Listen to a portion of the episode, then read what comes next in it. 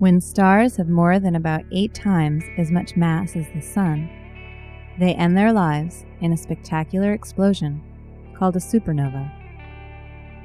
The outer layers of the star are hurtled out into space at millions of miles per hour, leaving a debris field of gas and dust. Where the star once was located, a small, incredibly dense object called a neutron star is often found. While only ten miles or so across, the tightly packed neutrons in such a star contain more mass than the entire Sun. The supernova remnant, called R C W one oh three, is a byproduct of one of these explosions, and the neutron star it left behind, known as one E sixteen thirteen, is proving to be particularly interesting. For years, astronomers have known that one E sixteen thirteen shows a regular brightening and dimming in its X-rays that repeats about every six and a half hours. It could be a neutron star that is rotating much more slowly than other neutron stars.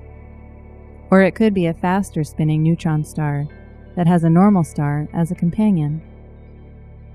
New data from four high-energy telescopes, Chandra, Swift, NuSTAR, and X M M Newton, have shown that the unusually slow spin is the correct explanation, and that one E sixteen thirteen has the properties of a magnetar.